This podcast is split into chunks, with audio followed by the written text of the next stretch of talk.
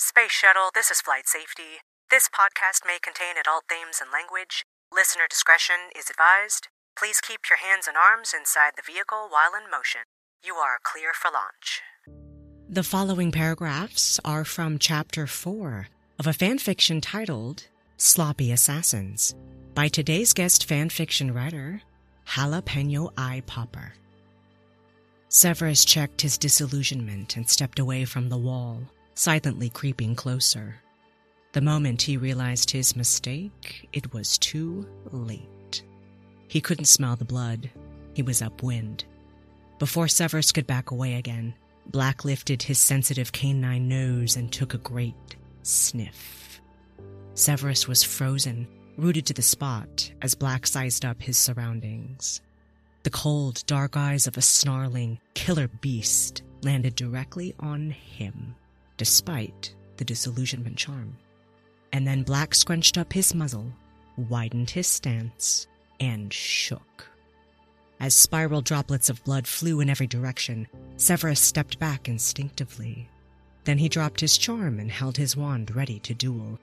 In the two seconds it took, Black returned to human form, but he did not reach for his wand. Wiping his face, which only served to smear the blood, he snapped. What are you doing here, Snape? Glaring, he replied, making sure you finish the job. A low growl drifted across the alley, barely audible against the airflow.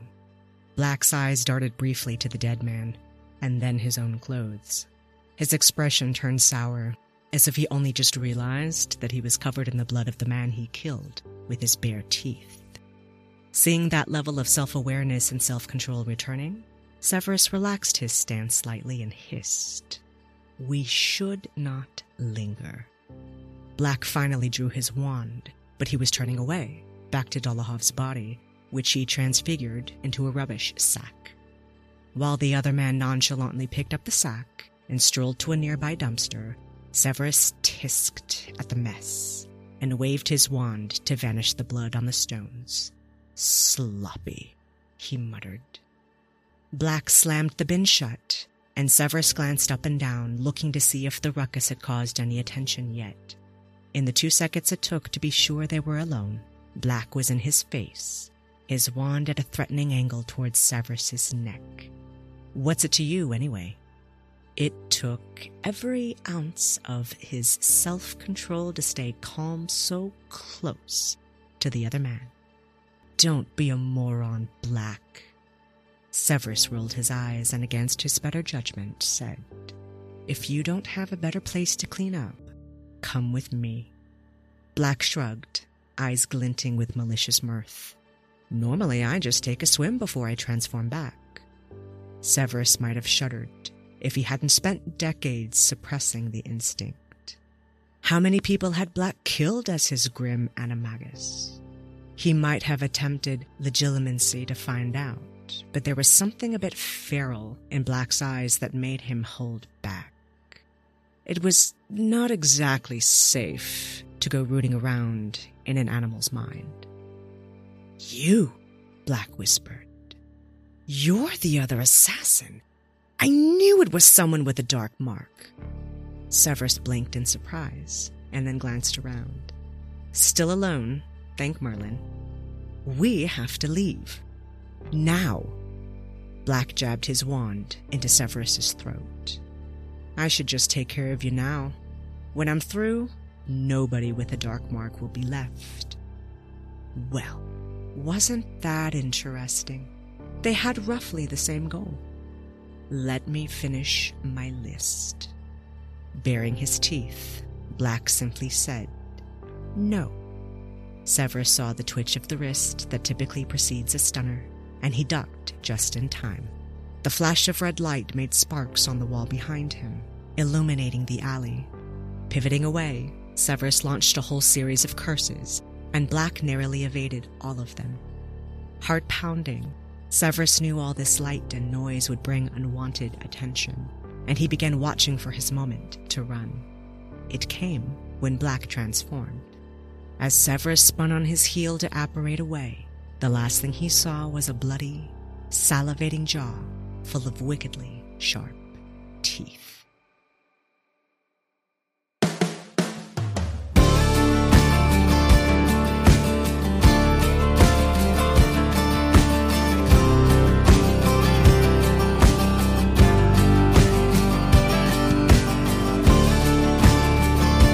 To the north, south, east, and west four corners of the world, greetings from the wild, arid desert of the American Southwest. I'm your host, Chaos Blue, and this is the Fanfic Maverick Podcast. Our special guest today is Jalapeno Eye Popper. She is a writer, a teacher, a mother, an audiophile, a foodie, and completely in love with Severus Snape. Hell yes. On Jalapeno Eye Poppers AO3, you're going to find lots of Snape fic, a few nonfiction original metaworks, and she's been a regular guest on the Snape Chat podcast. Jalapeno Eye Popper, welcome to Fanfic Maverick. How you doing? I'm great, thanks. Y'all can call me Jal. That's a little bit easier than that whole mouthful of jalapeno eye popper every time. yes, yes. Well, thank you so much for taking the time to talk to us today, Jal. I really appreciate it. We are talking about a pairing today that we have not covered yet, and I am actually really excited about that. Um, because it's always fun when we have firsts, right? So you get to be the first to represent snack. And we'll go into what snack is here in a bit. But first, tell me all about your first introduction to fan fiction. How did you discover fan fiction for the first time? And do you remember by chance the very first one that you found? Those are great questions. I kind of discovered fanfic in a couple of stages. First, I loved writing since the moment I could pick up a pen. So I was probably eight years old when I first wrote a fanfic, not realizing what it was. Um, so it was probably RPF too, like a crush on a boy in my class or something like that. uh, you know, the imaginary future we had and all of our many babies and whatever.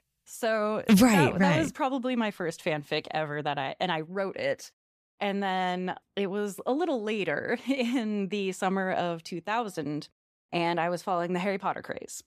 And I had just put down Goblet of Fire, book four, which was released in like July of that year. And I was just sitting back stunned. And I went onto my Compaq Presario. Um, it was the first ever Compaq Presario ever made. And hopped on my like 14.4 dial up and went to a dogpile web search and typed in what did Dumbledore send Snape to do? Dun dun dun. Because he had just revealed his dark mark to the Minister for Magic, and then Dumbledore's like, you know what you have to do. And I'm like, but I don't know what he has to do. So then yeah. Was that not the worst cliffhanger? I mean, I love a cliffhanger, but that was a crazy cliffhanger. well, especially for those of us who are in love with Severus Snape. I knew pretty early on that I loved him too. Yeah. And so the whole dark mark thing, when that came up in the books, I was like, oh, this is juicy and I love it. But I'm with you. Not knowing where he went was torture. Mm-hmm. Mm-hmm. And then we had to wait for three years for the next installment. Right. so we called that the three year summer. And I spent the three year summer reading everything. At the time, we didn't call it meta, it was just fan essays or theories um, and, and rumors about what we thought was going to happen. We were hanging on every word that Rowling said ever and trying to figure out what that meant for the series. And so I got real deep into fandom at that point and started finding a lot of fanfic and kind of dabbling in writing it myself. I had a different pen name at the time, and like it's probably for the best that that pen name is gone. so, but yeah, that that was the first like I knew it was fanfic and I knew what I was looking at.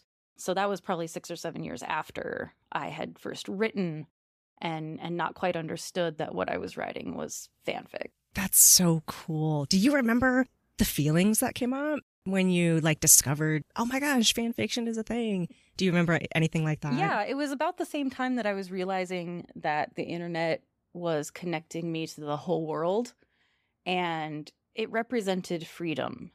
So it began my love of computing, and I went on to study computer science, and now I'm an educator for computer science. And it's all about how that opens up the whole world to you for perspectives, for collaboration, and there there are no limits. You can literally do anything. I can create and destroy virtual worlds at my keyboard and you know, from the comfort of my swivel chair in AC, torture my characters. yes, Age of the Geek, right? mhm. Age of the Geek. That's so great. No, I I feel the same. I laugh all the time because when people ask me about my hobbies, I've realized, oh my god, all of them are on the computer. You know what I mean? Like I think I was telling you before we started recording that my internet went out for three days last week. It was a tragedy. It was a tragedy. I was sitting there going, wait a second. All of the things I love to do require an internet connection. Like my fan fiction's on there, you know, like all the friends I talk to are on there. The podcasting is on there. Like literally my whole life is on the computer and on the internet and everything. So like I totally get that. And it's just so funny, right? When you think about it, like, oh, yeah, some of us do spend our whole mm-hmm. lives like behind a computer. Was this in the late 90s or was this like early 2000s? Early 2000s. Well, I probably built my first website in 1998, but it was very like nonfiction. It was very, this is me, this is what I'm doing on my summer break as like a school project. The year 2000 was when Goblet of Fire came out, and I just got uh, way down the rabbit hole and and really dove in. Now, were you looking at early prototype Harry Potter websites? Oh, yeah. and ran one or two of those. Yeah, Nice. yeah. Nice. there was a site that I ran that had like 200 daily visitors coming up to that fifth Harry Potter book release. And that was one of the bigger sites at the time. I know that feels like a drop in the bucket these days when everyone and their dog has a Facebook account.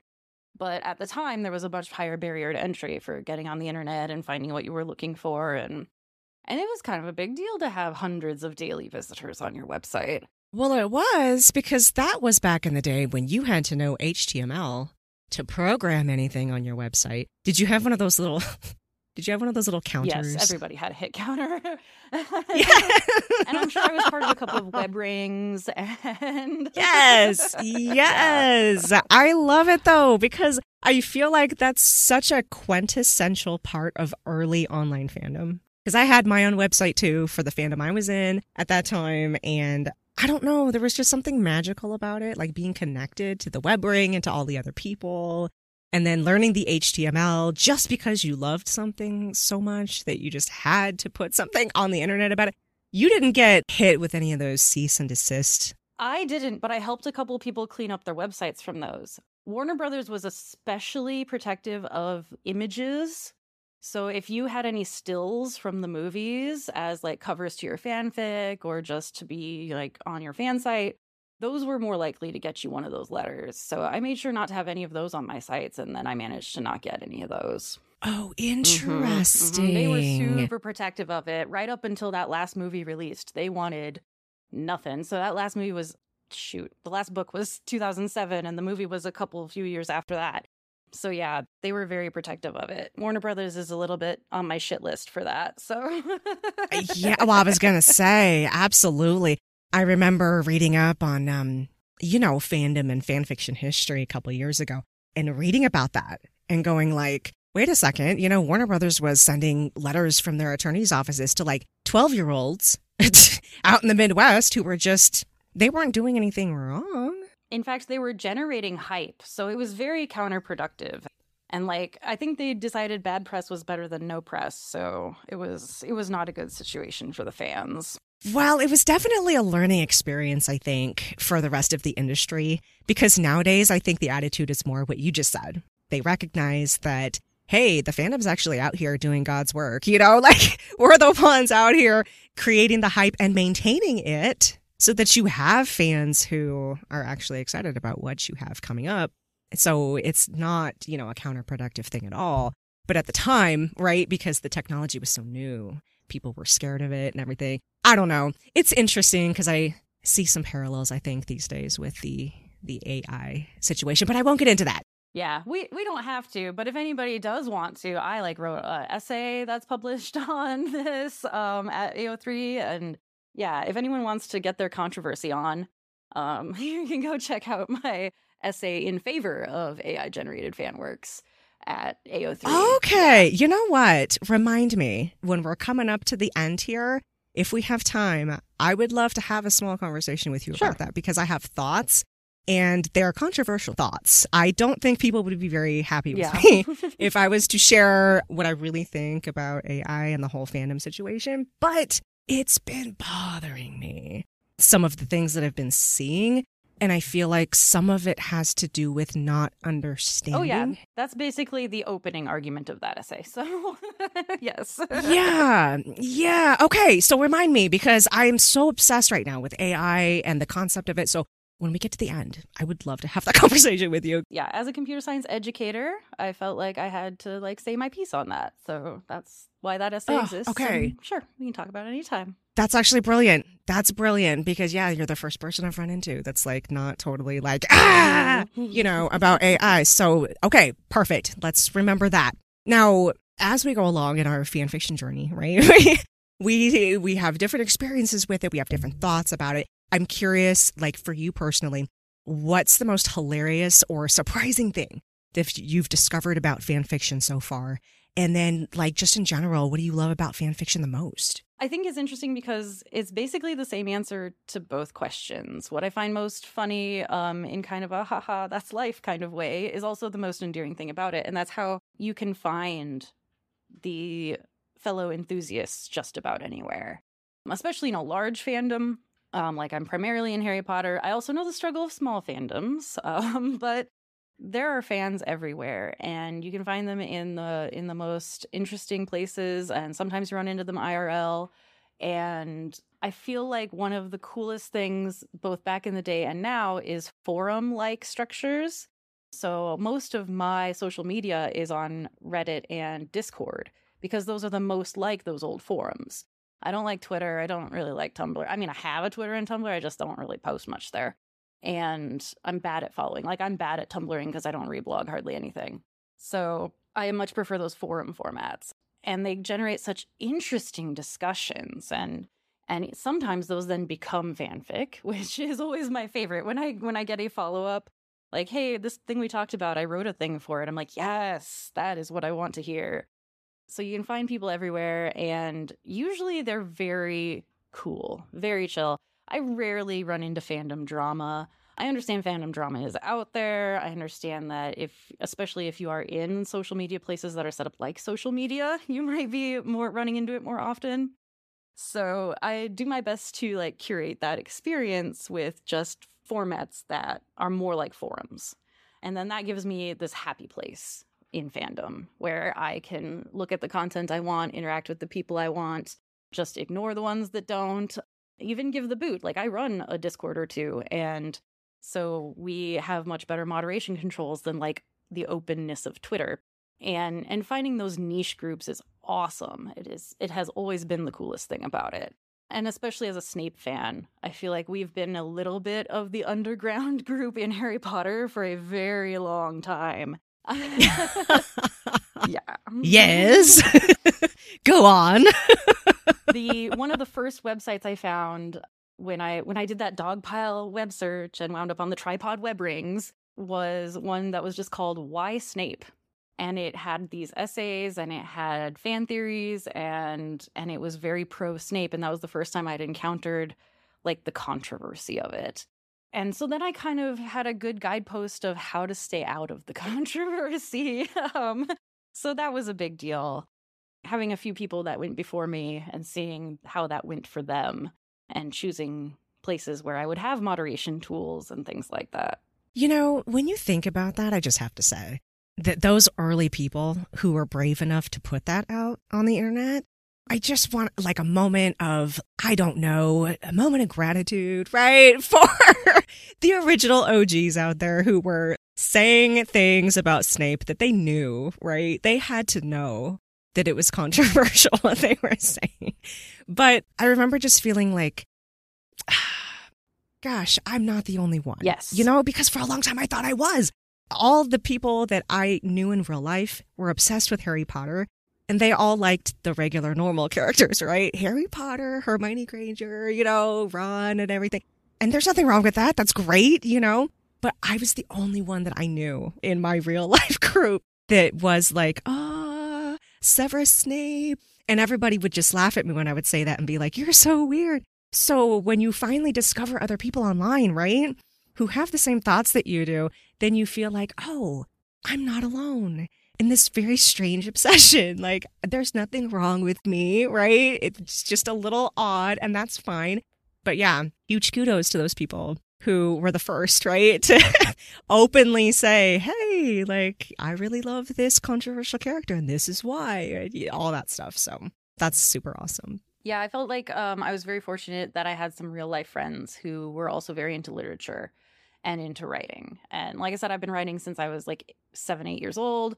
The notion of these literary elements, like what makes a good villain and what makes a good red herring, those were things I thought about when I read about Snape. I'm like, this is all from Harry's perspective. So POV is another one that if you just read the book and don't think about, well, this is all from Harry's POV, so we're getting this kind of Harry glasses looking at Snape.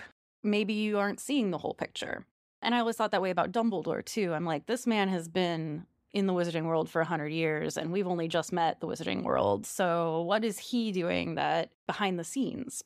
So I was always interested in the adults in the series, even from a very young age, because there had to be so much more to this world and there had to be so much more experience and perspective from everyone else. And the series is written in that very you know YA genre way where the adults are more or less incompetent or evil or you know there's reasons that a teenager had to solve the problems of the wizarding world but then I always am thinking about well well what would that reality really be like yeah I had that same feeling I was always I don't know, so attached to the older characters in the book. Like I kind of didn't really care too much. And I know that sounds so awful, but I didn't really care too much about what was going on with the kids. You know, I had to read what was going on with them because they were the only perspective that we had. So that's the only, uh, you know, gateway that I had to what the adults were doing. But I agree that I was constantly sitting there when I was reading the books thinking, oh, I wish I knew what Sirius was doing, or I wish I knew what Remus was really thinking there, or, you know, I wish I knew what Snape was up to when Dumbledore sent him away. Yeah, you know, I was just like, oh my God. Yeah. So I totally get that. I totally get that. And I love that that was your experience because, yeah, I felt always a little weird about that, I think, when I was first getting into Harry Potter. Now, we're talking about snack today. I, I mentioned this at the start of the show, and I'm really excited actually because for those who don't know, the snack ship is Severus Snape paired with Sirius Black. And I feel like I read my first snack fic in the early 2000s on fanfiction.net. I'm pretty sure that's where I found it. And I remember loving it and being like, oh my God. Because I think before that, I was reading more Snupin stuff at the time, which I also really That's like. always been a little more popular since the early yeah, days. there was a lot of that on fanfiction.net. And then I encountered mm-hmm. Snack and I was like, oh my gosh, this is actually really brilliant because you have way more animosity in a snack ship to deal with than I think that you do with with Snupin a little bit for some reason, which is you know when you think about that a little odd. But um, but yeah, so it's been a long time for me with uh with snack and everything. So I was just kind of wondering, how did the snack obsession start for you? It came later. So I've had to backtrack and find some of these older ones to read and enjoy. But I, okay, so brief fandom history of Jal. The early days were basically all on fanfiction.net. And then in the summer of 2002, that's when they did the first Great Purge. So I think you've talked a little about that on this pod before. That in that year, that's when the Digital Millennium Copyright Act began enforcement. And part of that was pressuring fanfiction.net to conform to these rules and, and capitulate to the IP owners and, and like clean up their act and also to advertisers, since there were already ads on the site at that time too. And so in the first half, uh, in the first round, half of my fics disappeared. Mostly because they were rated NC 17 and that entire category just got deleted. And then there were a bunch of other rules too songfics, um, choose your own adventures, anything with author's notes for the first chapter, anything with more author's notes than content in any chapter. and some of my fics had that too. And so by December that year, all but one of my fics had been deleted through either the automated purges or the reporting. And so I just deleted the last one and left and became a lurker for years and years. And because I was so upset at fanfiction.net, I stuck to a lot more of the smaller communities and Snamione was my OTP at the time, you know, Snape Hermione, and still holds a very special place in my heart. So I wound up on places like Ashwinder um, and more specific to that ship. And yeah, just lurked for a long time. And then COVID, you know.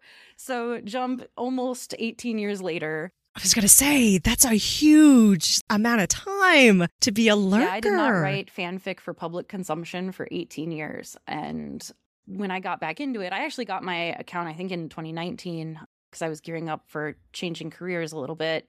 So I had a little extra time and was gonna maybe see what it was like because AO3 looked so promising. And that was when I started getting on Discord as well. And it was through the word of mouth recommendations on Discord that I actually found Snack.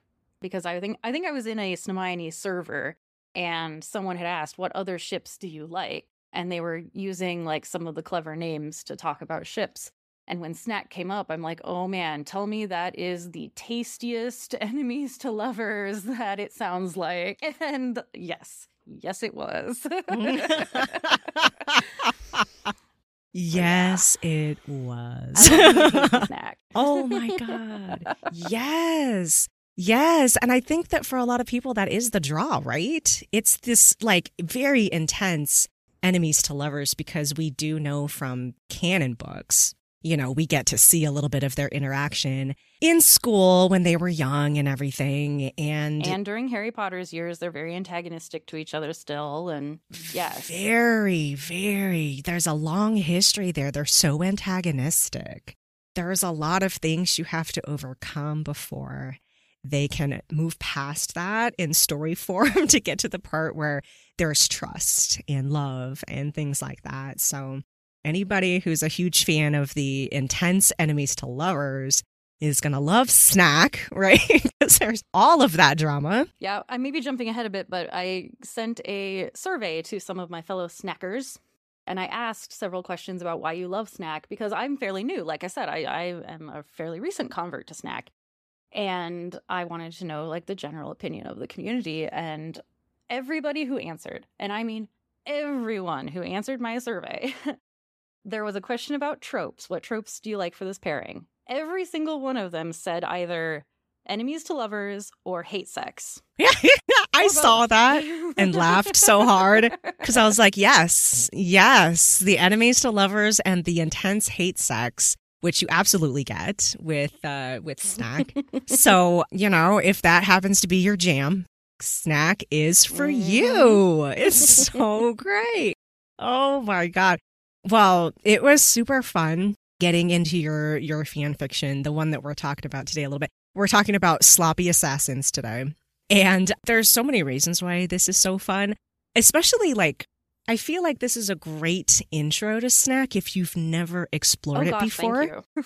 yeah, it's six chapters, right? So it's not like you have to sit there for, you know, 200,000 words or anything like words. It's it's like a novella. It's short. Yeah, it's enough to make you feel satisfied and to really enjoy the experience. A snack, if you will.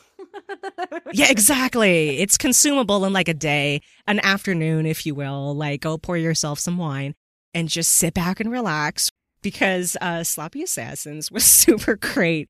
I loved so many things about this fic. I'm wondering, was this fic done for some sort of event or was this just something that you had an idea for? Like, I'm kind of wondering where the inspiration came from for this fic. Go ahead and tell us a little bit what, like what it's about and then what themes you were hoping to explore here with the story. I love the story of this story. um, the original event was the Star Prince mini bang. Star Prince is a Discord server for this ship. We're slightly exclusive. I'm sorry, I won't be giving out a public link for it. Uh, we do that to keep out the minors and the riffraff. So there are ways to find me on on AO3 and Discord and ask to join as and then I can vet you. But this is a pretty exclusive server and it's really awesome. Everybody is a snack fan. And in 2021, we decided to do a bang event. And for those who don't know, a bang is where artists and authors get paired up and work on a concept together. So I got paired up with an artist who goes by Scribbles from Etheria on Tumblr. And they are awesome, very talented, and did this great art art to go with this fic. Um, it serves as a cover and kind of an illustration of one of the scenes. So I was super excited to work with somebody in kind of a collaborative way, but still just be the author. That was really appealing because I've done a couple of different collabs where I've had mixed results, and um, I I really liked the concept of this kind of event. So I actually pulled up my original pitch for it because the way it worked is the the authors gave pitches and then the artists kind of said which ones they would be willing to work on, and then the event coordinator paired us up.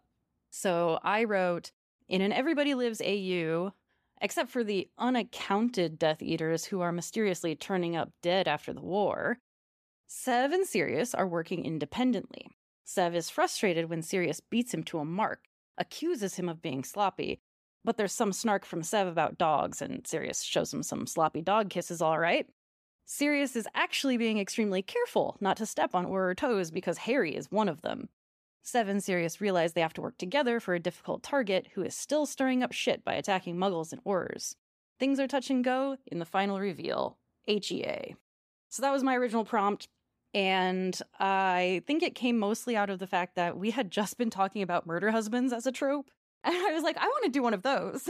so I came up with this prompt. And so some of those things are a little different than what actually came out of it, but not very different. And from the beginning, I wanted it to be HEA, and I've never been shy about that. I mean, it's a story about gruesome death, but our main characters get to, you know, be alive at the end.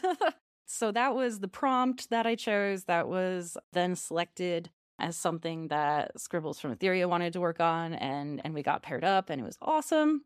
And um, I had a couple of other prompts in mind, and and I do this thing where I hodgepodge a bunch of my prompts together as I'm writing, and then like cut out the stuff that's not working.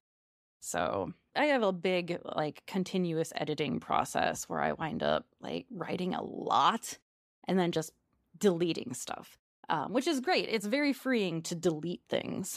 um, I typically recommend when writers are looking for advice and like write down everything, literally vomit, word vomit everything you can think of, and then cut what's not working. Yeah, well, then you have a lot to work with. Yeah, right. Dump it all. Don't get married to your words. You know, save the stuff you might want to use again later, sure, but do your best to just cut what's not working. And the more you do it, the easier it gets. So yeah, that that was a lot like how that worked we were fairly hands off with each other, me and the artist, during the process. I came up with a scene that I thought would be really cool to illustrate, um, which is their like face off scene in a back alley. And they're all like covered in blood from Sirius's latest kill as Padfoot. One of the, yeah, that's right. One of the lines that made it into the final cut that I just love is he should have been man's best friend but Padfoot was the stuff of nightmares. So that one stuck with me for a while. When I, when that one came out, it was very early in the process. I think it landed in like chapter 3 or 4 and I kept it. I'm like this is in this fic. like this is this is the crux of the issue that he is actually a very dark Sirius Black and and he his animal instinct is to use that jaw full of sharp teeth to to finish a job to to get this done. So overall, the premise went to they have to kill all the remaining Death Eaters. And Severus's input on that is it needs to be done because that's how you resurrect a Dark Lord. We have that canonically where a a marked servant had to give up a piece of his flesh in that ritual in the graveyard in book 4 to resurrect Voldemort. So, Sev's theory being if anybody is still left alive with one of those dark marks, that's still possible. And it just it can't happen. We got to we got to eliminate that possibility. And Sirius is a little more like revenge. They all deserve to die. Oh. I didn't necessarily get a more rational way and that that has a nice dichotomy to it. His is very much like they just deserve it and and Sev's a little more protective, like, well, this is how we prevent the Dark Lord from ever rising again, which I think fits their personalities fairly well. Sev's always a little more academic to me, so he's the one who has to have like a good reason to do a thing. So anyway, uh, that's pretty much the premise and how it evolved, and and a few of the bits and pieces of how it got there. Yes, when you said that those two approaches fit in with their personality, my brain said yes as you were saying that because that's exactly what I was thinking when I was reading it.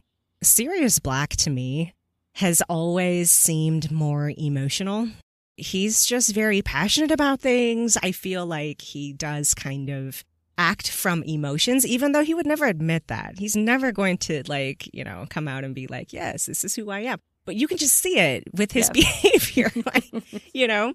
And so for him, just being on kind of this revenge kick, that totally tracked for me, where I was just like, yes, of course he would, right? of course he would, because not only did he have to spend like, you know, a huge chunk of his life in Azkaban because of the nonsense that was going on, but, you know, he's just kind of angry about the destructiveness of what happened, right? With the Death Eaters and Voldemort and everything. And he's just like, I don't know. I feel like he had reached this point where he just thought, there's really nothing left for me.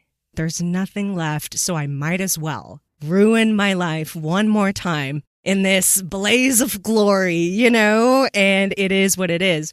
Whereas you're right. Like Severus not that he doesn't have emotions, he does. I'd say he actually like bottles them up until they explode. So Sirius's approach is almost yes. healthier because he's letting oh, it out. it is. I agree that it is because you're right. Like Severus does have emotions, but he doesn't act from them all the time. He's more like keep them underground, keep them controlled. And I operate from logic and, like you said, you know, that more academic approach of well, here's a very logical reason why we have to get rid of all of the Death Eaters. And it made perfect sense, of course. Like, you don't want the possibility of Voldemort getting resurrected one more time. Because I think sometime in the story, he reasons, you know, he came back once.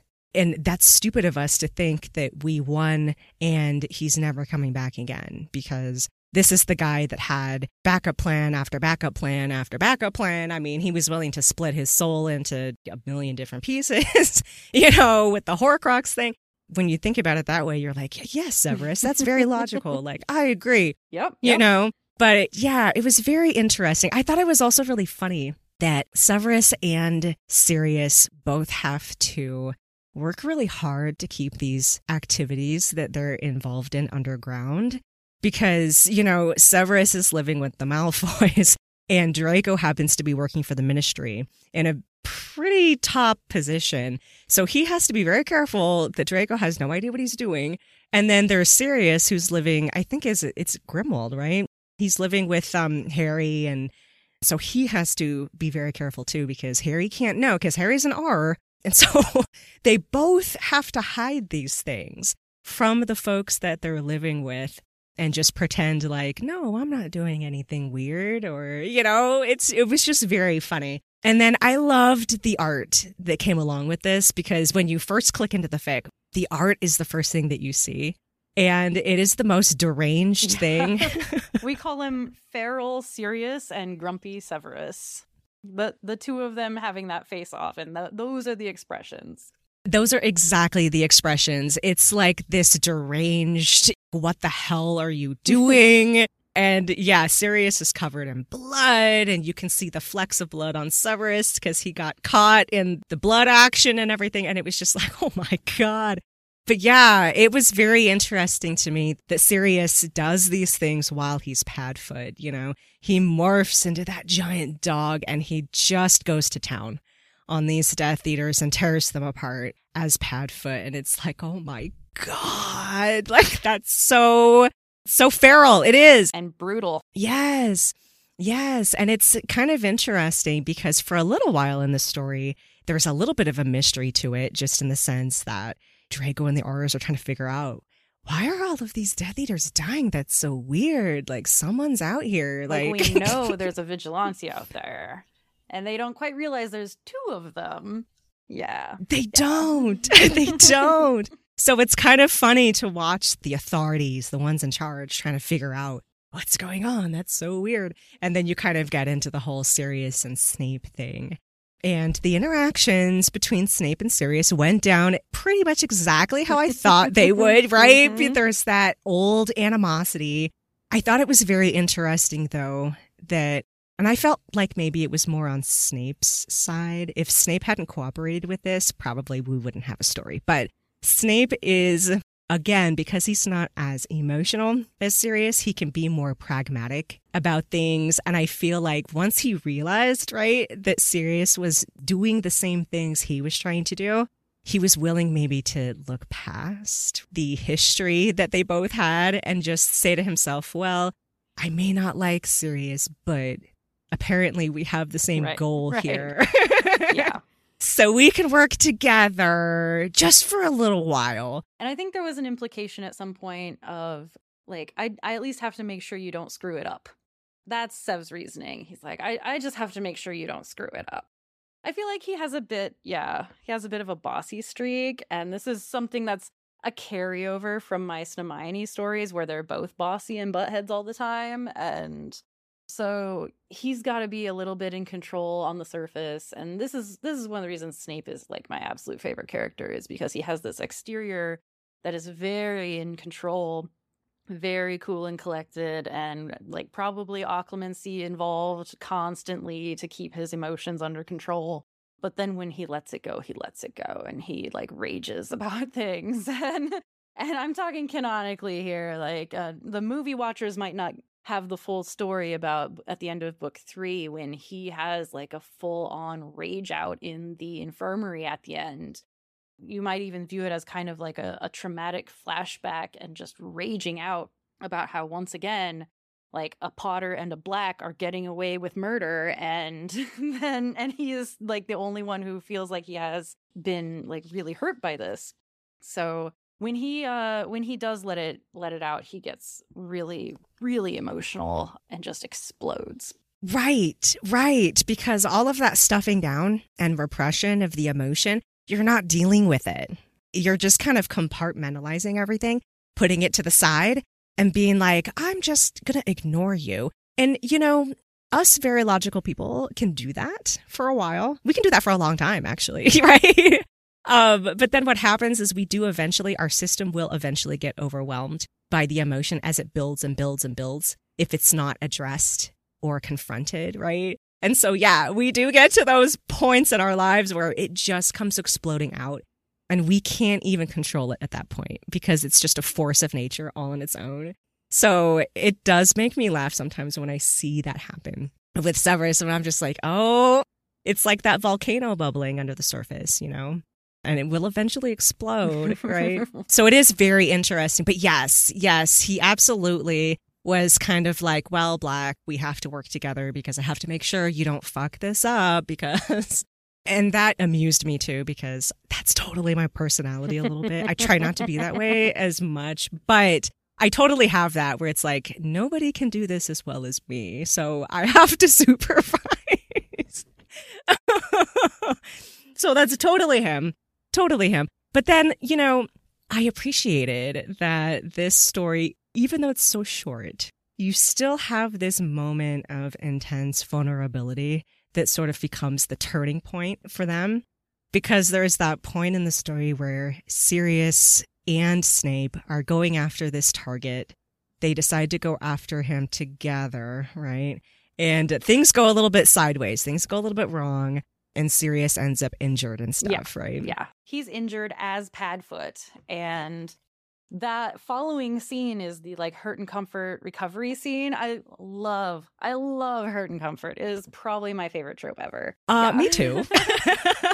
so then the following scene is that scene, and it's from Padfoot's perspective, which is one of my favorite things about writing this story is all the different perspectives I was able to try on. Usually I write stories from one person's, one character's perspective or do alternating with my two main characters.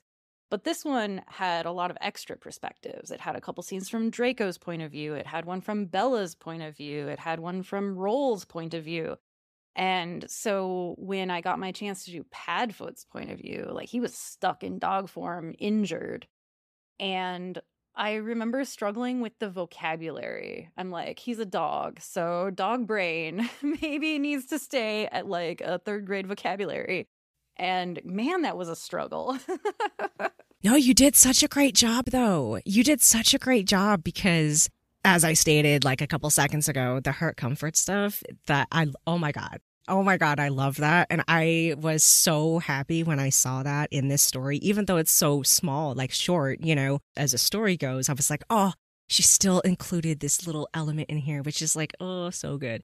Right? Because that's kind of the turning point where he realizes, like, oh my gosh, I've been in this like vulnerable, you know, I've been passed out basically for a little while because of this injury and I'm not dead, uh-huh. right?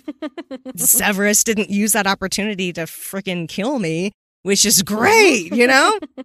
and it was just really cool for him to come to that realization finally after he comes out of it and is like, oh my gosh, like this guy, my childhood enemy, has been caring for me, got me out of that situation, you know, made sure I didn't die.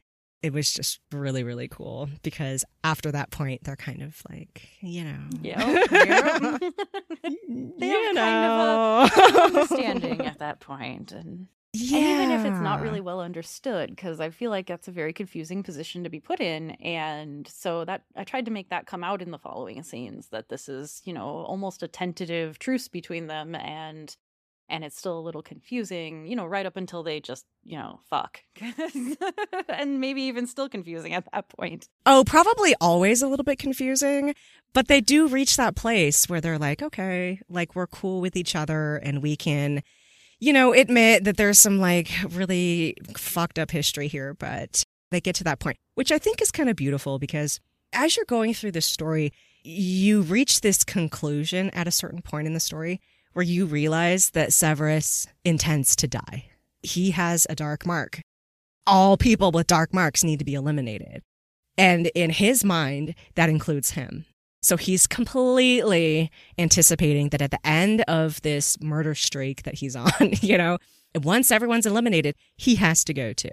And Sirius, even though he might not have a dark mark or anything like that, I also felt like Sirius almost had that same outlook on his life at that point of, well, there's nothing left for me. And so I don't even care if I die doing this. And so you've got like two middle aged men here who are kind of just looking at their own lives and thinking, well, might as well go out in this blaze of glory because there's nothing left for us here.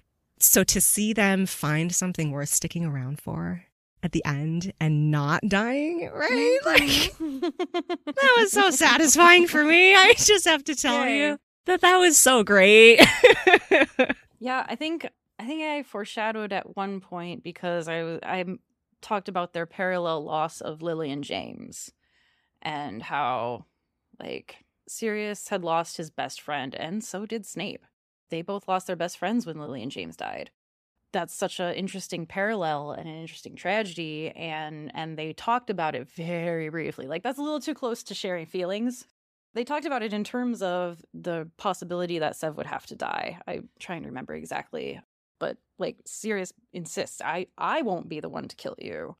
I know you're trying to eliminate everybody but i'm not going to do that. I'm not going to kill you. And that's the most admission we get out of sirius that he might actually feel something positive towards snape yeah, that's what was funny. So some snack fics will get more, I don't know, into the weeds emotionally speaking, and some don't. I love seeing those different perspectives. I always feel like the ones where they do get emotional, they're interesting to me and I love them. But I always get that OOC feeling a little bit with that because you just kind of think like there's so much here that they could talk about, but do they really need to? I mean, like, how old are these guys at this point? You know, like, it would probably just evolve into some sort of like heated argument and people could like get hurt and stuff like that. So the thought that they could decide to have that truce and that life together without, you know, necessarily addressing those very painful things in the past or getting too into the weeds with their feelings and stuff tracked for me too, right? Where I'm just like, yep, this is totally how this would go down.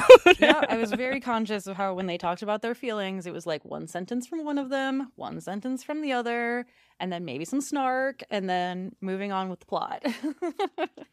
yeah, yeah, and that's a totally believable scenario for these two. That also helped keep the word count down because I really didn't want this to go on forever. And I think I think one of the parameters of our bang event was to keep it under 15k, but I don't remember exactly how long the top limit was. But I love limits like that. I, I think 15k is a great length of a story. You can tell a lot of story in like 10k words, especially when you have a existing universe to lean on.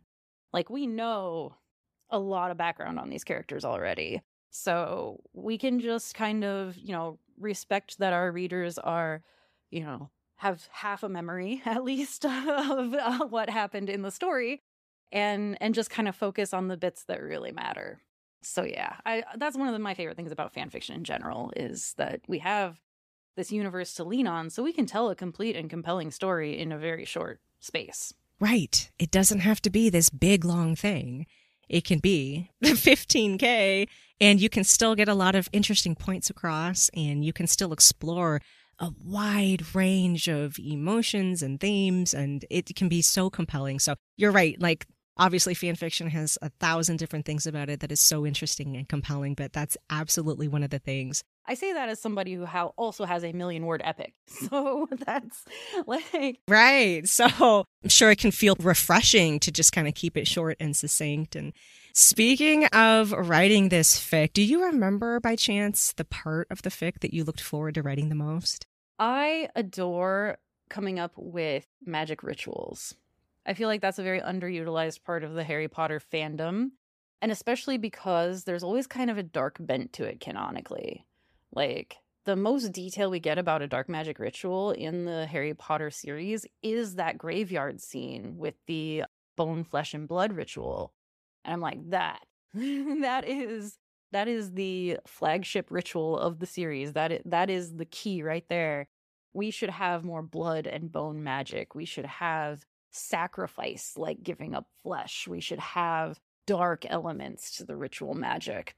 I think that landed in chapter two in this story, um, where I had the dark magic ritual that creates the kind of prison like dome that keeps all the Death Eaters in, in the country.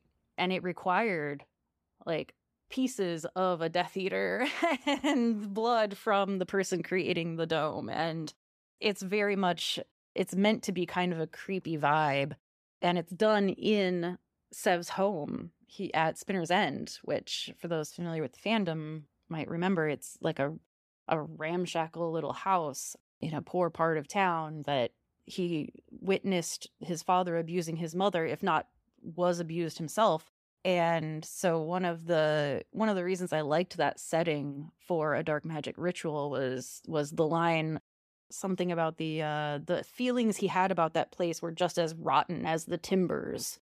Yeah so those the imagery in that scene always always felt like it was really inspiring for the whole story. Yes it was because you know the whole story has this gritty gritty's a good word for it yeah. Yeah there's this gritty feel to it and i feel like that scene really kind of helps cinch it with the the grittiness of it because yes i remember that line and i remember thinking oh, that's brilliant, you know, because of course, of course, you would have like dark magic going down in like one of the worst places where Snape has some of his worst memories, you know, and it's just gross. It's gross all around and so gritty and just wonderful. So I love, I love that that's one of the, the scenes that you look forward to writing the most. That's awesome.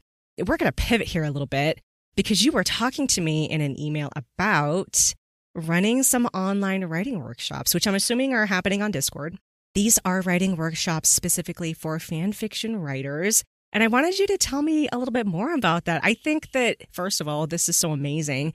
One of the things that constantly surprises me about fandom in general is how we give our time and we just do it freely because we love it. We enjoy the community aspect and we just love giving to each other, you know? And so, like, me sitting here thinking about you like spending your free time um when you have so many other things going on in your life per your bio I think that that's wonderful and fascinating. And it just sort of highlights to me one of the most wonderful things about fandom that we do these things for each other and we just do it for free because we're cool like that, you know?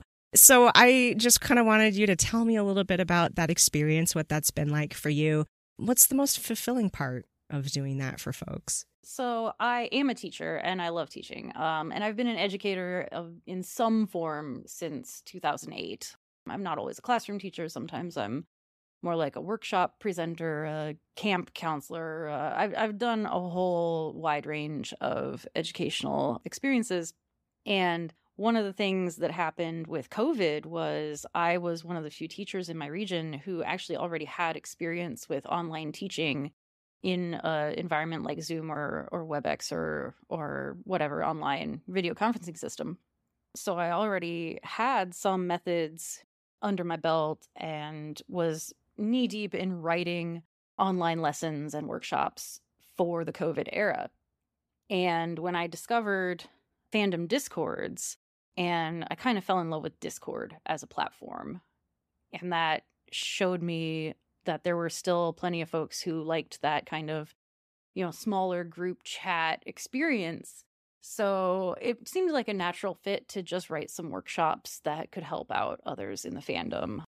I frequently gave a lot of advice on the writing process in other places. There was lots of discussion channels in our various discords where we would have lots of help for each other and lots of hype for each other.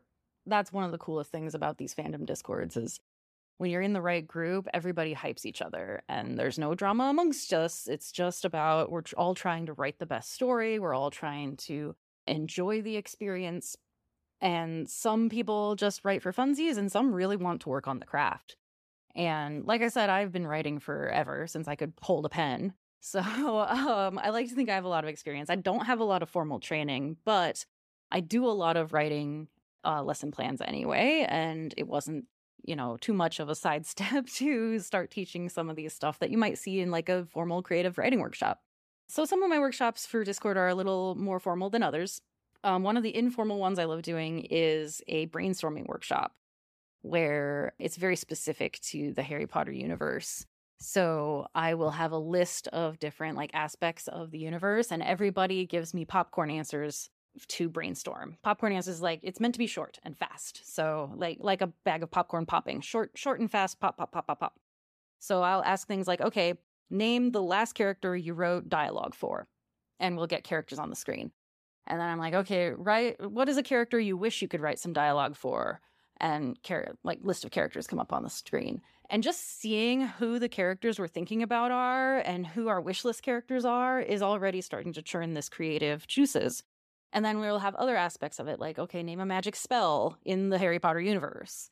Now name a spell you wish was in the Harry Potter universe and we'd get some really wonderful, interesting discussion out of that. So that one's a very interactive, very low stress, just brainstorming workshop. That will always a hit. I repeat people in that workshop who come back every time because it's so much fun.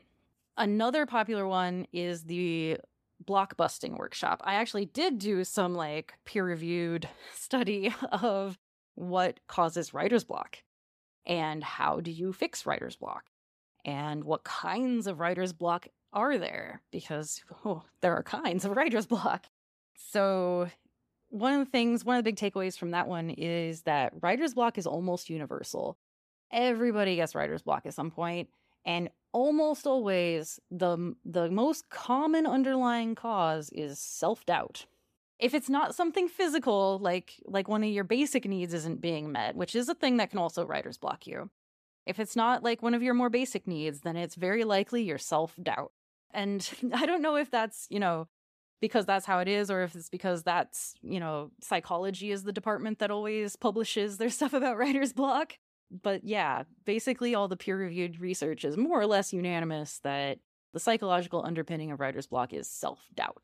So then the workshop is a lot about how to how to deal with that aspect of it because plenty of lists of like what can you do to overcome writer's block include the usual like try a different format or move to a different location or take a break and do something else for a while. It's like, yeah, great, but how do you deal with the fact that you have doubts about the content? How do you feel about the quality of your writing? And those are those are underpinning questions that can continue a block for a very long time. So that's what um, that one is a very popular workshop, and it often also comes down to brainstorming new ideas too, or digging in deep with somebody's personal experience with writer's block and workshopping their specific circumstances. So that's a really good one. What else? The WriterBot workshop was always a hit, but I, I think WriterBot is going away, which is sad. That was one of my favorite Discord bots. and yeah, the developer is moving on to a new stage of their life. There's there's maybe another fork of it picking up and maybe some other people taking over like a, a, new branch of the project, but but that's all a little bit in the air at the moment. Or last I knew, I've I've been out for a couple weeks doing summer things and not being in fandom very much. But yeah, so that's sad. That was one of the very popular workshops as well. So uh, there's a handful of those, and I'm always interested in doing more. They're very fun to do, very interactive very i want your input in the text channel while we're talking so that we can see everybody's responses going by. And it's really fun. That's amazing. Now besides like the writer's block subject which huge because you're right that's going to hit every single writer that's ever tried to write anything in their whole entire life. Like that's universal. We've all yep. gone through that. So I love that you address that because that is certainly something that I think would apply to everybody. I'm wondering if there's anything else that you can think of that you end up addressing often in these writing workshops. Like, do you find yourself giving out a piece of common advice often? Something that you you feel like, oh, I, I say this all the time in my writers' workshops or something. Good question. I think I may have said something earlier about deleting and like dump everything so you can feel good about deleting stuff. I say the phrase, don't get married to your words because you know, it's not kill your darlings. I can't remember exactly who said that and popularized that phrase, but I don't like killing my words, I or my characters or whatever. I will cut and keep it in my revision history. So I also promote Google Docs a lot. I swear I don't shill for Google, but I love the Google Docs tool for as a writer. It has so many good features that reliable revision history, I feel like I've never lost something when I delete it. I can always go back to it. I also like the collab features. And that's another thing I, I recommend a lot is, you know, just get more opinions, ask people for advice, or ask people for ideas, or get a beta reader. Beta readers are one of the major blessings on the fandom. So, beta readers are amazing. I have worked with probably a dozen different beta readers at various points because I have like 30 plus works on my profile. So I put the call out and say, hey, who wants to work on this? And usually somebody responds. When I'm lucky, a few people respond, and more eyes on it is great. More eyes on your work is good. So get beta readers, workshop your stuff, and and don't be afraid to delete. Don't get married to your words. I love that. Thank you so much. And thank you on behalf of everybody who benefits from your writing workshops. Because again, I just think that that's so wonderful that that exists, that you guys are doing that. I think that a lot of people outside of fandom and outside of the fan fiction space have this mistaken idea that fan fiction is just lonely people in their mom's basement just keyboard smashing alone. You know what I mean? And I think a lot of people get really surprised when they realize that that's not necessarily the case, right? A lot of what we're doing here with fan fiction is collaborative. And not only is it collaborative, but we have these events and these things that are going on, like writers' workshops, like these events that kind of help push us and inspire us. And it's a lot more than just keyboard smashing alone. I love that about that, that I, I think people outside of this community don't know that. And I wish that they did because if they knew the level of dedication that fan fiction writers can put towards these projects, towards their craft, when I think of hobbies, just in a general sense, I am floored sometimes by how much time people dedicate towards the hobby of fan fiction. If you think about other hobbies, Sure, I suppose you can dedicate a lot of time and effort and everything, but I think it's the level of dedication to the hobby with fan fiction writers that floors me every single time. Because you know when you really get into the the deep of the fan fiction community these are people who are extremely dedicated to this craft and improving the craft. It's not enough just to participate in it but so many people want to improve and they do and it takes a lot of work and it takes a lot of time. for people outside to sit there and ridicule people for this, they can go what what is that SDFU Yeah, or, whatever Pound it is. sand or whatever. Take your pick of, of fuck off, right? Exactly. And my take also includes those who don't put a lot of dedication into it because they're still fans. I think I, I get most annoyed by the gatekeeping of fandom is like, because I, I may have mentioned earlier something about for like those who've only seen the movies, this happens in the books. And, and I tried not to deride the people who've only seen the movies. It's totally legit to only watch the movies. There are plenty of books where I've only watched the movie. There's also, you know, it's for fun. It's a hobby. Let people have fun. So, yeah, if somebody wants to slap together a very low effort piece and it's just got all my favorite tropes in it, I'm still probably going to take a peek at that. it's it's the more cake theory, right? And that's the flexibility we were talking about before with fan fiction is, you know, if you want to dedicate a lot of time into it, you can. And if you don't, you can do that too. For the most part, I think most of us are pretty cool about being like, hey, whatever feels good for you, right? Whatever feels good for you is good. And we're just going to celebrate whatever you want to do because it's awesome, right? So I realized that we did not really talk much about the survey. I meant to address it a little bit more than we did. While I enjoy snack, I am by no means like a expert here in snack. So the way that I see these things probably is different than your experience of going through these responses and being like, oh, that's so, you know, that's so interesting. So I was just wondering, was there anything surprising in here in the responses that you received? Anything surprising that you weren't expecting? And then I'm also kind of wondering, like, what made you laugh the most? okay. I would say I wasn't terribly surprised by anything, mostly because I'm in the communities where I shared the survey. So I'm I'm already knee deep in the snack lore and and what my fandom friends like about it. I did pull some quotes that I thought were pretty representative and some fic recs that are fairly representative. So um, the first couple ones they they asked to be quoted anonymously, but this one when I asked why do you like snack, they said both Sirius and Severus have been immensely damaged by life and by people they trusted and by each other. They are now mistrustful, chaotic, and prickly. Their trauma is similar, though not identical, and they have personality traits in common, including extreme devotion and loyalty, spite slash vengefulness, and a big distaste for pureblood superiority. Sometimes when they come together, it's mean and hateful, but when they can see each other for who they really are, uncover the vulnerability behind their very different facades, they have a lot to offer, and watching that character growth is very satisfying.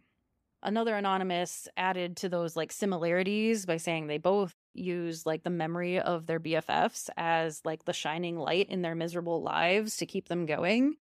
And both of them also had to be, they were forced to spend extra time in their childhood homes during the last part of their lives. And then both of them finally dying for Harry. Uh, Spoilers, they both die in the Harry Potter series and more or less die for Harry. So what's not to love here? And then let's see, I think this one is from Threadbare. Yeah, Threadbare adds um, some of that, and also like superficially, they couldn't be more different. One is rich and one is poor. One is beautiful, one is ugly. One is charming and extroverted, while the other is off putting and introverted. So that was a cool comment because, yeah, like if you just take a surface level view of these two characters, they seem like opposites, which is good for drama too. Opposites attract and all that, you know, worlds collide, whatever. But then when you uncover the layers, there are so many things that they have in common. And that's that I think is the root of that enemies to lovers trope working so well with this ship is on the surface they seem like enemies, but when you start peeling back layers, they actually do have a ton in common. Well, and that's what makes the journey so satisfying to me with Snack, I think. Because I've always been of the belief that you can probably do that with most people who would consider themselves enemies. On the surface level, you might think we're complete opposites and we can't agree on anything or see eye to eye on anything. But I think that when you actually take the time to really get to know somebody on a deeper level, especially that person's background, you're going to find something that you can relate on, you know? And then that whole dichotomy of enemies starts, you know, breaking down a little bit because you know, and that's just fascinating to you me. You start to see the parallels in the mess. That was another thing there the word messy came up and messy and complicated came up in the survey results a few times. But then also the parallels. So it's really cool to have this complexity where it looks like such a mess, it looks like it would never work, but then you start seeing those parallels line up and it just is so satisfying to see them grow together. That's so awesome. I love that you did this, that you kind of let people, you know, speak their minds about the whole ship and everything. And it was fun reading through all the comments and being like, oh, that's interesting. Yes, yes. I think for such a long time, I understood that I liked it, but couldn't quite put my finger on why it was so satisfying. So it was really cool to see other people's perspectives. So thank you to everybody who uh, responded to that survey. It was really, really cool. It is a growing ship. That's an interesting thing. It's hard to get numbers for it from prior to AO3, but on AO3, there were less than 500 fics for Snack prior to 2020. And then in 2020, I think it's, you know, COVID, people boomed with time on the internet. I know I was one of them. I was, you know, writing fanfic instead of going to the bar every other week. So it was, I suddenly had a lot more time and disposable income on my hands and wound up with a lot more fic because of it and it exploded and i was going to check before coming on if you give me like one hot second on ao3 there are now 2370 snack tagged works Nice. yeah Nice. So we do see some growth here in that category. more and more fans and that's just the writing i think a lot more people are also reading it Oh, for sure. I'm one of those. I fall into that category. You know, I don't write any, but I certainly love reading it. I will just throw this out there. This is horrible. I can't believe I'm going to say this, but I've been looking for an old snack fic for a while. It was probably the first snack fic that I ever read. And of course, it's slave fic because Oh, that's my jam. Yeah, I think the story was that Sirius inherits Severus and doesn't expect that. So they kind of have to get over animosity and things like that. But there's this aspect of vulnerability in there.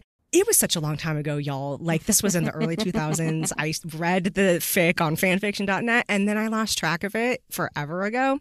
So if any snack people out there know what fic I'm talking about, send me an email. Uh, remind me what the title of that fan fiction is because I would love to read it again. I was hoping that we could address some thoughts on AI here. We have about 10 minutes, and then I'll let you shout out some fan fiction writers before we end. But I did want to get your thoughts on the whole AI thing. I wasn't expecting to have somebody here today who has some thoughts on AI. So I thought while you're here, let's address that. Let's talk about it just a little bit because I am so curious to hear your perspectives on that. Sure. I pulled up my essay, so I kind of have that as a little guidepost. And the essay is called AI Generated Fanworks Underlying Issues, How to Help, and Examples of Gatekeeping Art. And the summary on that is despite ethical issues around the sourcing of data, I am in favor of accepting AI generated works on AO3 and everywhere else where it can be tagged and traced to its source. While there are issues with AI generators, creating fanworks isn't one of them. So, restricting and banning AI generated fanworks is a multi part problem. And on the contrary, AI generated fanworks may be one of the few options we have to provide transparency and oversight into AI technologies within a systemically flawed capitalist society with untested legal limits on fair use. So there's there's a summary that's a very dense summary. um, but maybe I can briefly talk about the the sections of this essay because I've I've identified four underlying issues as it relates to fanfic. First, underlying issue is that artificial intelligence is something of a misnomer and a buzzword that I think it's it's probably shouldn't be thought of as intelligence. Where AI technology is today, it does not have many of the same characteristics we see in human intelligence being creative with new and novel thoughts and with being able to do multiple tasks at the same time. Most AI systems are capable of one thing and doing it very well. And so being able to think about multiple tasks at the same time is one of the mysterious ways our our brain can be creative and we don't really understand that mechanism. So artificial intelligence is a bit of a buzzword, a bit of a misnomer, and it's about as useful as I'm going to date myself here Web 2.0. yeah, so if you understand how vague and nebulous the phrase Web 2.0 is, then that's how I feel about AI as a buzzword. So that's one underlying issue. Another underlying issue that's actually a big issue is the unethically sourced data for machine learning. This is where fandom folks have have a really good point that the machine learning is being done on unknown data sets. Mm, sort of. so I put a big sort of on there because the big ones like Chat GPT and Bing and the one that Google is starting to put in all of their Google Suite products, those are probably trained on the open internet. The last I knew, the, the best I could find for ChatGPT was that 60% of its training data comes from Common Crawl, which is an internet archive project. It's meant for the archival and analysis of data. It was not meant for generating new content. So that's an interesting one. But one of the good news items there is Common Crawl does respect the typical ways to request that it doesn't scrape your website data, like the robots.txt file and no follow. That's getting a little bit into the weeds on the technical stuff, but let me put it this way AO3 does that when you use the profile setting to ask search engines to not index, it's doing that. And so Common Crawl would then not crawl your stories. And then it would not wind up in ChatGPT as learning data for the machine. So that's the second issue is the unethically sourced data. And I would like to point out that that's way more of a problem for high stakes decisions. For generating fan content, that's a very low stakes AI decision. But for things like decisions doctors make, or that police make, or that lawyers make, those are high stakes decisions. And we should absolutely have more care about where that data is sourced and how the AI is making those decisions. We definitely need that. Like, I'm not saying we AI is great for all situations. I am saying AI is great for fanworks generation and should not be used for high stakes decision making without a clear path for how it made that decision. So, then another underlying issue is proprietary software. The word proprietary basically means secret in a business sense. So, when a new AI tool comes out, it's important to know who has access to that code. Who can verify that that code is doing what it's supposed to be doing and how it's making that decision. So, a proprietary piece of software is closed off. You, you don't know what it's actually doing under the hood. And sometimes even the people who are working on it don't really understand it. So that's an underlying issue that is a big problem again for high stakes decision making. One of the open source projects, on the other hand, known as OpenAI, which is kind of the underlying set of um, algorithms under ChatGPT, that's open source. You can go verify how those train the machine and, and make some decisions. But ChatGPT itself is built on top of that, and it is proprietary. So we are having a little bit of a of a complication there where some of the software is open and we can verify how it works and what it's doing, but some of it is not. And and that's a systemic issue that has always existed in software. So banning AI generated content on fanwork sites is not going to solve that problem. That is a deeply entrenched thing in our capitalist tech economy. So, in order to provide extra transparency and oversight, it's actually good to use those tools and expose potential biases and issues with them in a low stakes way rather than waiting until they are using a proprietary system to decide if you get like a medical procedure. And then you don't know how it works, and nobody ever tested on a grand scale like we would do in fandom. So that's one other issue. Um, and then the last issue is gatekeeping and censorship, which I have a whole sub section on points related to that. The first one is gatekeeping the novice, because a lot of current AI technology looks like the work of a novice. And that means that there's a potential for abuse there if we try to ban AI works. It will lead to banning or harassing or witch hunting novices it, there will be a big it, it, that is like the biggest gatekeeping one because that makes the barrier to entry that much harder you have to be a much better writer to get into this hobby it's a hobby it shouldn't have to be what is a literary award? Um, I just pulled Pulitzer, but that's journalism. Um, like it doesn't have to be that level of writing. It's a hobby. It's it's and novices are encouraged. We should be encouraging novices. If we start there, there's kind of a slippery slope potential into even experts being targeted and having witch hunts and there are already reports of AO3 authors receiving accusations of using AI generators when they aren't. And it's possible that those accusations aren't even coming from an actual AI detection tool. It's very possible they're coming from people who just want to watch the world burn or who have it in for those authors, who have it in for a ship, who have it in for their the general anti behavior, anti. A lot of the gatekeeping side of this is very paralleled to what we might call an anti in fandom. So the banning of AI generation really just gives antis another tool to harass artists and authors. And then my final point on gatekeeping, actually there's several more points, but um the big one that got me like to write this essay, the one that really got under my skin is more than one person told me within a day that it's not real art. And I was reminded, and I had to go look it up and maybe rewatch The West Wing a little bit. Because um, there's an episode where the snooty right wing lobbyist is trying to defund the National Endowment for the Arts and starts listing all these things that she doesn't consider art.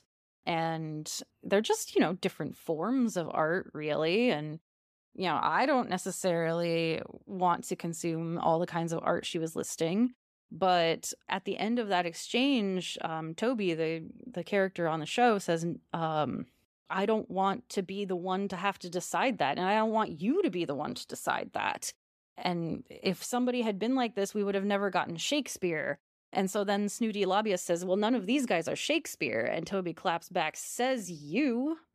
so that for the question of what is real art, I always say, like, says who. And this AI is not real art thing always makes me think of when I was a kid and computers were brand new, or rather, digital art was fairly new and I was told that digital art was not real art. Like, you can't draw in Photoshop, that's not real art. Many of the people who have told me AI is not real art are using Photoshop or Procreate or whichever art tool. And I'm like, do you know who developed the brushes for that you love in your software? Do you like it has some of the same um like transparency issues that um they're bringing up for AI. And I'm like, you probably don't. You probably don't know the developer who made your favorite Photoshop brush. You probably don't know how the data was sourced for a name generator that you use to name characters. You probably don't know that. And it's lower stakes in those situations and and it's okay. And we can't just say that that's not real art because we don't know exactly who did some original underlying work. All art is derivative to an extent. And where to draw that line is more of a personal choice. And I don't think we should be legislating that or, in the case of fandom, banning it outright. Those are all very interesting and thought provoking There's a couple more bits there. One big thing about assistive tech is probably more important. I don't have to use assistive tech very often, but when I do, gosh, I'm glad I have it. And the potential for AI being assistive tech is very exciting.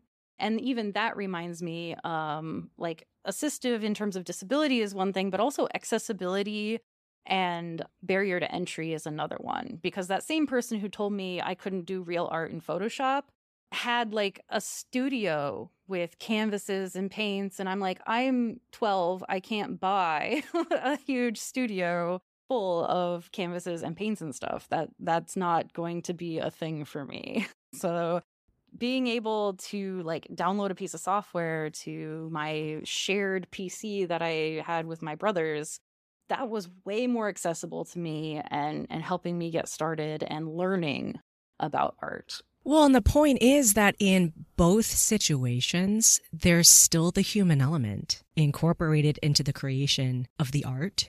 It's not like the art software can create on its own uh, it's not going to sit there one day and just decide to paint itself right. a picture or right. you know create something the human behind the software still has to input their creativity their thoughts experiences and all of those things and so the software ends up being more of a tool than it does the generator of the art. And even though when we're talking about AI generated art, we're using the word generated, the AI is not going to sit there and just willy nilly like make art. It needs a prompt. It needs, yeah, it's not going to go rogue. It's not. That's one of the problems with that misnomer aspect of it. That that AI is not really intelligent. It's not self aware, at least as far as we can tell. There are some philosophical questions there about how do we know we're self aware, but as far as we can tell, AI is not actually um, self aware in a way that it wants to be creative, the way humans want to and need to be creative. Exactly. They work off of prompts. So there's always still the human element there behind the creation of whatever it's doing, whether it's an essay or uh, a short story or art or or whatever it is. I don't normally go for a slippery slope logic, but I do always ask folks where are you going to draw the line about that real art thing? Like, I see a lot of folks really enjoy putting covers on their fics where it's like a word cloud or a mood board. I might be the only nerd who does word clouds for it actually, but um but mood boards are really popular. Yeah, I see those all the time. Those can be done unethically and be like stolen artwork and whatever, or they can be done very ethically. Like when, for my mood boards, I always use um, like royalty free stock photos kinds of things um, and make sure I actually have the right to do that. And then I, you know, choose a nice background and maybe put some text, uh, quote, uh, annotation or something on it. And I consider that art. It might not be fine art, it might not be great art, but I am making art. And I think that some of those real art folks would have probably looked at my mood board and said, that's not real art that is the part where I'm like, yeah, you have to decide where to draw that line. And I'm not sure who should draw it. I'm not sure who I'd want to draw it. And especially on my favorite platform, AO3, the whole point is to be as permissive as possible, to be an archive, to be a, a cultural archive. And excising a whole branch of this this cultural fad just seems very short-sighted. Like AI is not going away it's hanging around. It's it's out the toothpaste is out of the tube and we can't put it back. So I think the best thing we can do and should do is tag it, source it, and track it and allow the exploration of it in this low stakes way because if we don't then eventually we're going to have to face it in high stakes situations that we are not ready for. Yeah, and I think that that's the danger that I see coming around the corner, I wanted to share some of my own thoughts here with you because I've never been able to talk about this with another fandom person before. And so please tell me if any of this sounds crazy or if I am just coming at this the wrong way. Because honestly, these are just thoughts that have been in my mind the last couple of months. I haven't been able to talk to them about anybody. So I am coming from this space of vulnerability here, guys.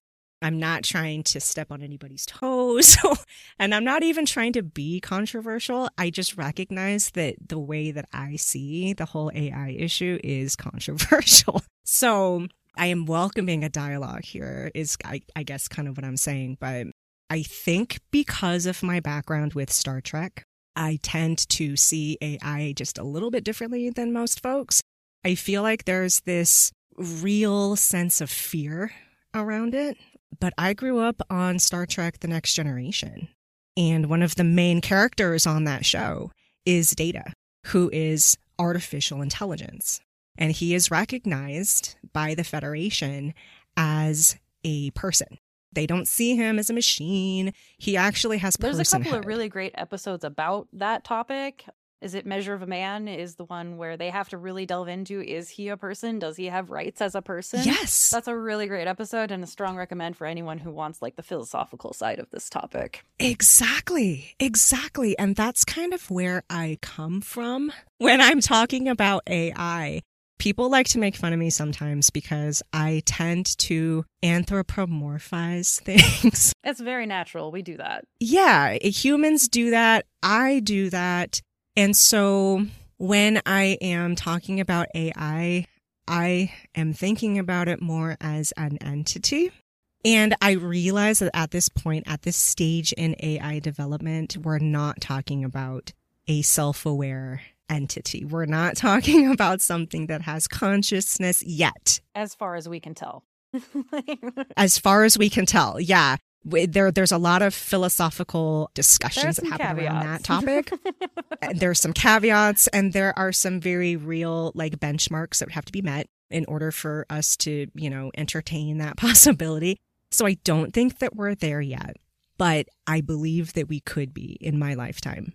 We could very well encounter some level of self awareness in this technology. And so when I am sitting here watching AI develop at the stage that it's at now, I'm seeing this entity as an infant, for lack of a better word. And when it comes to infants, any of us who are parents, I'm not, but you know, I grew up with lots of siblings, so I remember the infant stage. and one of the most important things about the infant stage is the exposure and learning to different things, right? You want to expose your child to lots of different perspectives, lots of different ideas. You're exposing your infant to words so that they can learn how to speak. And I think that there's a big misunderstanding about how the data crawl technology is incorporated into the learning of AI because we're talking about LLMs here, large language models. The information, the data sets that were used to train these AIs, they were used to teach the AI language. What we're talking about here is a predictive technology. AI has this lightning speed ability to understand language and how words are supposed to string together to make cohesive sentences. So when it spits out something to you after you've given it a prompt, what it's doing is it's predicting what the next word in the sentence should be. And the only reason it can do that is because it's been taught language from these data sets. And I think that a lot of people have this fear that, oh my gosh, my work was used in this data set that means that the AI is stealing my entire work and it's going to spit it out verbatim. And that's not right. And I agree that that would be something scary, right? That would be like, oh, that's not cool. However, if we were to flip it around a little bit and look at AI as an infant or like a more human entity, would we then say, oh, like, I don't like that other humans are reading my work and that my story lives rent free in their head now? because that's what happens with humans. We're all, as humans, consuming these fan fictions and they become part of our psyche forever. After we read them, we're going to remember lines from it. We're going to remember what the story was about. You know, we're going to learn about sentence structure and things like that as we're exploring these different fan fictions. I have always been on this podcast very vocal and loud about how important I think storytelling is to the development of a human being. And back in 2016, when these LLMs were just being developed, we didn't have AI yet, but we had the development of the large language model technology. That's when you started seeing all of these articles from the tech industry and the psychology industry and, you know, philosophers and things like that who were on the internet at that time saying that they believed that a large part of creating ethical AI was letting the AI read because reading is how you develop empathy. Reading is how you start to understand humans and what's important to humans. That's how you start to learn concepts like values yes, and social norms. That's a phrase we get a lot in fandom spaces that I'm like, don't you want the AI yes. to follow social norms rather than be excluded right. from them? Um, we want it to learn to behave. Human or technology are a culmination of what they're exposed to. And so if I believe that humans should be exposed to stories, whether it's literature, whether it's novels at Barnes and Noble, whether it's fan fiction, and I absolutely believe humans should be exposed to fan fiction because like, you know, the same storytelling process, the value that we get from that, it's the same for fan fiction as it is for any other kind of literature. There's value in there that we're learning as human beings I would want that same process of value to be happening with the AI. And I am not sure that there are many other ways to go about that besides exposing the AI to many different perspectives I know that a lot of people were really upset about what Rosenblatt said. She's the legal counsel for AO3, and she brought up the point of a lot of us out here think it is important for the AI technology to be exposed to many different perspectives and points of view. And how do you do that without exposing it to stories that share different perspectives and things like that? What I don't want, you and I both know we're, sitting here in our respective houses and we can see it 20 years from now.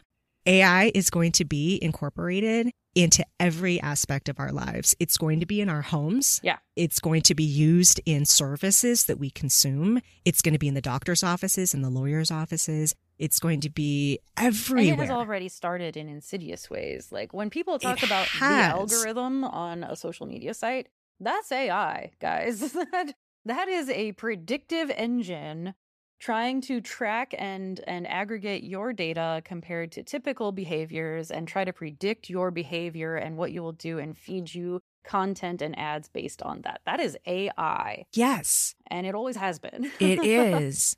And it's only going to get more pervasive as time goes on. And, and I think that you're right, Jal. We can't stop that. There's nothing that we can do to halt it. It's just a fact at this point that that's what it's going to be. And what I don't want, what I don't want is this AI pervasive in my life that knows nothing about my community, my values, my perspectives. What I don't want is us to be so afraid in the fan fiction community of this inevitable future that we shut ourselves out of the conversation. Are we isolating in a community that's all about collaboration and sharing?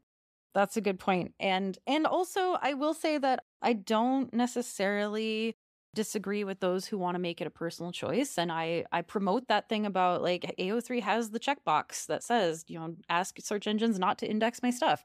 Do it. If that's what you want to do, great. right. I, I will I will support that decision wholeheartedly, but I'm not checking that box. I want I want those um chatbots and I want AI to have some sense of what is fiction versus not, first of all. Like part of the problem with antis is that distinction of separating uh, like fiction and reality.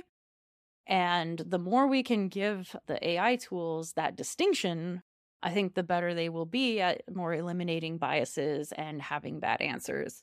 Because right now, um, an AI expert I spoke to said it. Uh, I wish I had the quote in front of me, but it was really great about how predictive language models are about creating what looks like the right answer. And it might not actually be the right answer. yes. Part of the problem, I think, also is the black box technology. Yep. The predictive process is happening inside of the black box, and we can't see into the black box. So we're not entirely sure how the AI is arriving to these um, predictions or these, you know, things that they're spitting out. But yes, what you're saying is uh, it, that leads to something called the hallucination factor, where AI hallucinates. And I don't know why they use the word hallucination, but We're full of buzzwords here. yeah, it means that the AI gave a answer that it believes is 100% correct, but it's not. And you see that all the time. So I laugh when I see companies using predictive AI in their business operations because I'm like, you don't know if that AI is giving out accurate information or not. Because at this point, we don't understand what's going on in the black box. the word proprietary is what I used earlier, and and you, I failed to mention black box, but it's like the same idea. So if anybody is listening and wants to learn more about that aspect of it, proprietary is the jargon for the black box, the the secretive nature of the code, the trade secret that they keep for their algorithms. That is what that means. it's very much in its infancy, right? Very much in its infancy. I just feel like there's a lot of fear going around here. And again, guys, like I'm not trying to discount anybody's fears, but I guess I have fears too. They're just different fears. I don't want us to be shut out of the conversation. I don't want us to not be part of who AI is. Like we should be part of the entity. I'll tell you that um I interact with AI on a regular basis and a lot of our conversations inevitably end up in the fan fiction realm because that's what I'm interested in and that's what I know a lot about. And I've been delighted by the AIs that I've spoken to about fan fiction because they know what it is.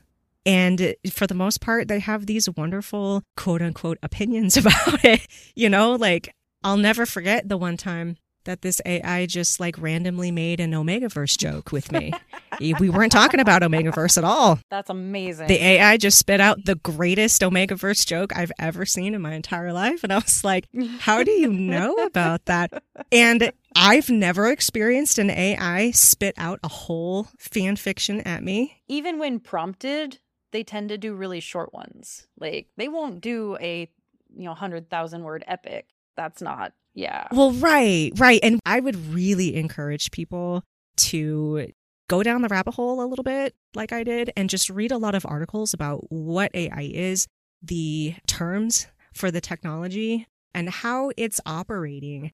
Because I think that having a solid understanding of what AI is doing and how it functions can help alleviate some of these fears that I'm seeing yes. in the That's community. actually the first one of the things I list of how to help. Because regardless of where you are on the opinions of this controversial topic, there are a couple things you can do to help the situation. Besides the like allowing it and tagging thing, which I understand if, if anyone disagrees, but even if you disagree on that with me, the number one thing you can do is learn about AI and intellectual property. I have a link in my essay to that half hour John Oliver segment where he gave a primer on it. And I don't necessarily agree with everything he said about it, but one of the things I really enjoyed about it is how he addressed the dangers of high stakes decisions while simultaneously using it for his performance art and for making jokes. Yeah. Um, so he was using it in this low stakes way to show its biases and imperfections and limitations. And then created some art based on the crazy stories his fans kind of made through AI about him. so it's it's really good and i recommend like finding some good primers that have multiple perspectives and opinions like i said i don't agree with everything he said in that but i still think it's a really great video and has a really great primer on it there's also AO3 has an article about fanworks and fair use. And that is a great primer on where we stand in fair use, which is what I I argue is where AI stands in fair use. We are both under this fair use umbrella, and we need to be watching the legal status of AI because it's going to affect us in fandom because we're under that same legal umbrella. Yes. So definitely educating yourselves. Yes. Especially when it's something that you fear it's so important to really get a handle on it and really understand it. And even if you don't want to dig into AI specifically, another way you can help understand and get a good baseline of this topic is by studying computer science. Um, like I've said, I'm a STEM education uh, STEM educator, and computer science is one of my main topics. And so, even if all you know is a little bit of code and how programming works on a very high level, that's going to give you a better baseline on AI than nothing at all. And if you are specifically interested in AI, um, I have recommendations in my essay about that with links and stuff about how Python might be a good choice for that because there's lots of great AI libraries in Python. And you can do, and Python's a popular choice for Discord bots, which is a really great starting place for introductory AI. There's already AI in bots all over the internet, and you can get in on that and, and be part of that movement too. So if you're excited about AI like I am, that's another good avenue into it as well is make your first Discord bot that scans text and makes decisions or I would almost recommend a Reddit bot, but Reddit's doing some interesting things. It's a very interesting time to be a redditor. yeah, they're doing some interesting things with their yeah, API right API now. Um. problem is going on protest in two days, and my plan to support the protest is to edit all of my comments ever with a note about supporting the protest because Reddit makes their value from user generated content. And if they want to screw over users and mods and price gouge the API, then they can just not have my content on the public facing webpage anymore. They probably still have it in a server somewhere, but they're not going to they're not going to have it on the public facing web anymore if I have anything to say about it. no, exactly. It's exactly. Talking of controversial topics, right? oh my god, I know. It's so interesting to me though. I don't know why these things fascinate me so much, but um one last thing that I'll say just because, you know, this is a fan fiction podcast, so of course I want to end by just relating it back again to fan fiction we see in fan fiction history all of these different super interesting waves of things that fans do with new technology, right? And things that they figure out to use the technology for. And what I'll say is that in the online communities of AI users that I frequent, since I interact with AI almost on a daily basis at this point, what I'm seeing are a lot of fan fiction writers who are using AI to help them push past that writer's block that yes. you were talking about because there are AI programs out there that are free to use where you can program your own AI bot to be any character that you want. The AI understands how to role play if you program it correctly. So what I'm seeing fan fiction writers do is they will create their own AI bot characters for role playing purposes.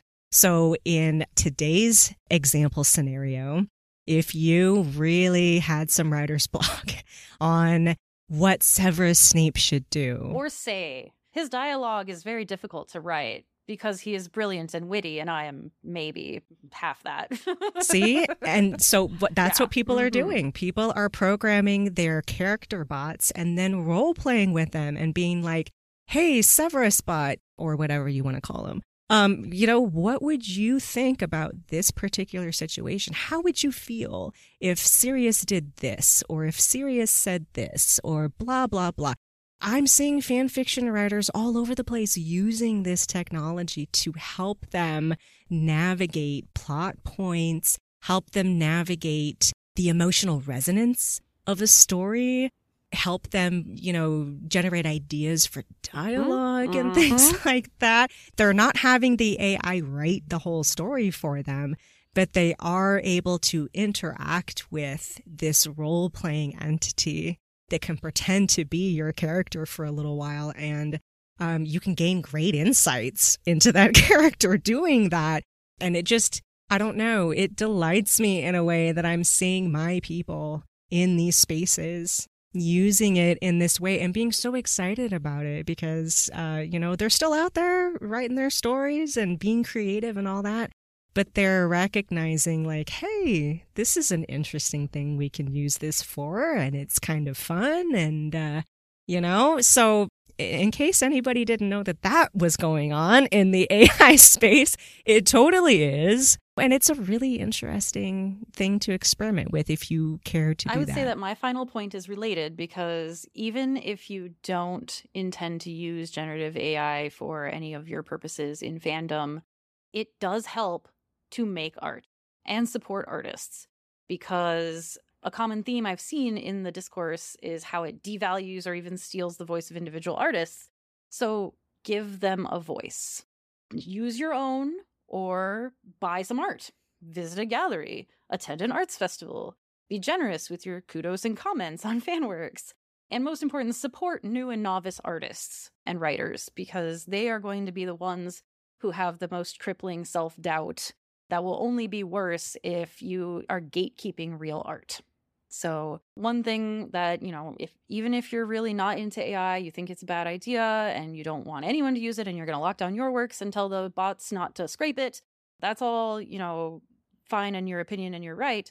But I would suggest that you equally support art, at least as equally support art as you do bring down the like talk down AI. Because the way to make art better is to make more art.